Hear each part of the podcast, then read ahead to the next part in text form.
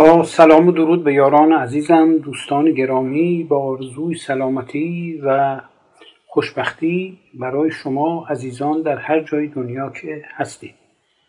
دوستان گرامی، صحبتم رو با یک بیت از حافظ شروع میکنم که میفرماید: بسته‌ام در خم گیسوی تو امید دراز، آن مبادا که کند دست طلب کوتاهم.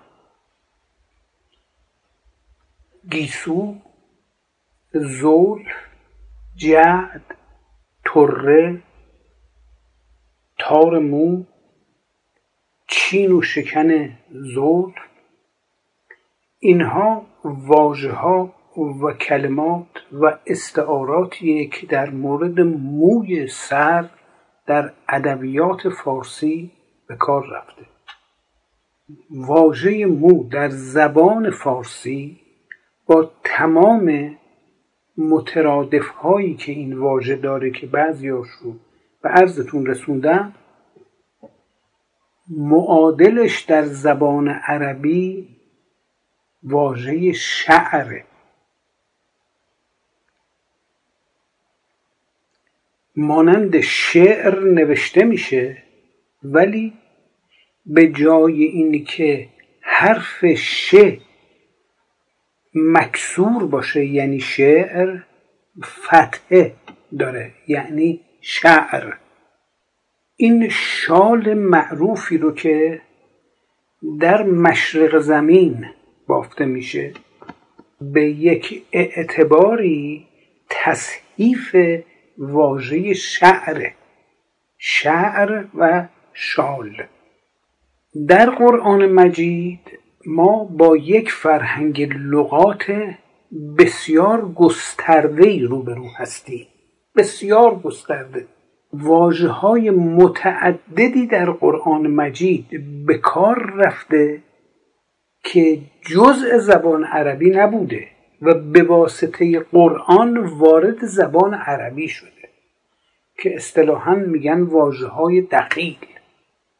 حال دوستان عزیز، در این همه آیاتی که در قرآن هست، یعنی شش هزار و دویست و سی و شش آیه در قرآن مجید وجود داره، با اصطلاحات و کلمات بسیار بسیار غنی در صد و چهارده سوره، در سی جزء، نکته قابل تأمل و توجه اینه که حتی یک بار واژه شعر به معنی مو مورد استفاده قرار نگرفته. نه فقط واژه شعر به معنی مو مورد استفاده قرار نگرفته، بلکه واژه‌های مترادف با واژه شعر در زبان‌های دیگر مورد استفاده قرآن به عنوان واژه دخیل قرار نگرفته. یعنی قرآن مجید درباره مو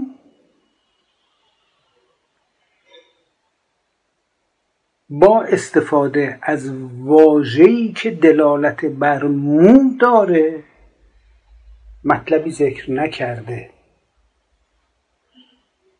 اما در چند آیه از واژه رأس استفاده کرده. رأس به معنی سر.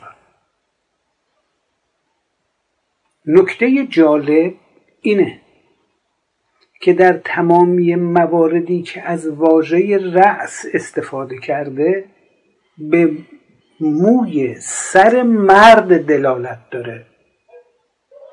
یعنی خلاصش، یک، در مورد موی سر واژه‌ای رو به طور مستقیم و صریح قرآن مجید به کار نبرده. از واژه رأس که معادل سره، قرآن مجید استفاده کرده برای این که در مورد مو صحبت بکنه، اما در مورد موی سر مرد صحبت کنه، نه موی سر زن. و یک بار هم رأس رو به صورت جمع رؤوس که به معنی سرمایه، سرمایه مالی، که اونو در بحث ربا مطرح کرده که خارج از صحبت ماست. پس دقت می‌فرمایید که راجع به موی سر در قرآن صحبتی نشده با استفاده از واژه شعر در زبان عربی معنی مو. در مورد موی سر خانوم ها و نسوان و بانوان مطلقاً صحبت نکرده قرآن مجید. و از جانب دیگه در مورد احکام حج وقتی قرآن مجید صحبت کرده از دو واژه به نام حلق و تقصیر نام برده که این دو واژه دلالت دارن بر دو عمل مربوط به آداب و مراسم و مناسک حج که باید موی سر کوتاه بشه و موی سر تراشیده بشه. تقصیر به معنی کوتاه کردنه و حلق به معنی تراشیدنه و هر دو مورد مربوط به مرده، مربوط به خانوم ها و بانوان و نسوان مطلقا نیست. بعد از این که رسول اکرم رؤیایی رو مشاهده فرمودند و این رؤیا رو برای مسلمانان تعریف فرمودند و به دنبالش حرکت فرمودند به جانب مکه و در این سفر صلح حدیبیه منعقد شد که اینها رو مفصلا بیان کردم و دستور مراجعت فرمودند. عده‌ای ایراد گرفتند که شما گفته بودین که ما فاتحانه وارد مکه میشیم و حج به جا میذاریم، پس این چجوری شد؟ آیه قرآن در این زمینه نازل شد، لقد صدق الله رسوله رؤیا. اون رؤیایی که به رسول اکرم نشون داده شده این رؤیای صادقه است، بالحق. این تحقق پیدا میکنه، لد تدخلن المسجد الحرام ان شاء الله آمنین. اما شما تصور کرده بودین که ایشون خواب و مشاهده فرمودن بیان کردن همون موقع وارد میشن، در حالی که بعداً این اتفاق میفته که سال بعد اتفاق افتاد.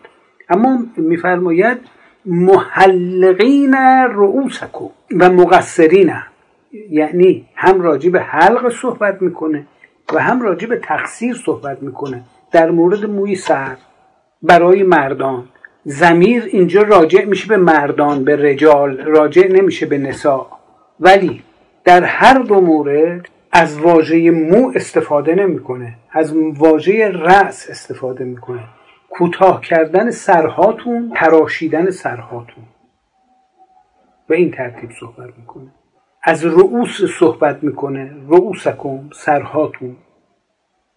از مو صحبت نمیکنه. یا مثلا شما دقت بفرمایید که وقتی که حضرت موسی از کوه طور تشریف میارن و برادرشون رو هارون رو میبینن که در قوم مأموریت داشته و اونها رو به گوساله پرستی آورده بودن، حضرت موسی عصبانی میشه و متاسف میشه برای این وضعیت، میاد و موی سر هارون رو میگیره و ریش هارون رو میگیره و این رو میکشه و هارون به ایشون عرض میکنه قال یبن ام، یعنی ای پسر مادر من، قال یبن لا تأخذ به لحیتی ولا به رأسی، یعنی ریش منو نگیر و موی سر منو نگیر. راجع به ریش هارون صحبت شده در قرآن مجید، اما وقتی میخواد راجع به موی سر هارون صحبت کنه راجع به سر هارون صحبت میکنه. یا مثلا وقتی حضرت زکریا علیه السلام در محراب دارن مناجات میکنند، میفرمایند وشتعل الرأس شیبا، سر من سپید شده، یعنی مقصود موی سر من که سپید شده، ولی میگه سر من سپید شده. خلاصش در مورد واژه مو در قرآن هیچ کلمه‌ای به کار نرفته. در مورد سر اگر صحبت شده راجع به پوشش سر صحبت نشده، راجع به کوتاه کردن موی سر صحبت شده، راجع به تراشیدن موی سر صحبت شده برای مردان، ولی راجع به پوشاندن موی سر در قرآن مجید صحبت نشده. این آیه ها رو باز من ذکر کردم که برای کسانی که اهل تحقیق هستند جستجو ساده تر باشه. اینجا مجادله‌ای در کار نیستش. اگر ما مسلمانیم باید ببینیم قرآن چی گفته و چی نگفته تا یه عده‌ای نتونن هرچی دلشون میخواد رو به قرآن مجید ببندن. حالا یه عده‌ای ممکنه بیان بگن که آقا خیلی چیزا تو قرآن مجید گفته نشده، خب باید به روایات رجوع کرد. این بحث یه بحث دیگه ایه. بحث روایات دیگه بحث دیگه ایه. بحث اخبار دیگه بحث دیگه ایه. ما داریم راجع به آیات قرآن صحبت میکنیم. ما میگیم اول ما به این تفاهم برسیم با هم دیگه که در قرآن مجید راجع به موی سر و احکام موی سر بانوان و نسوان و خانوم ها هیچ چیزی گفته نشده. به این تفاهم برسیم، بعد اون وقت بریم سراغ روایات و اخبار و غیره. تا ادامه این گفتار شما یاران عزیز رو به خدای بزرگ میسپارم. علی نگه.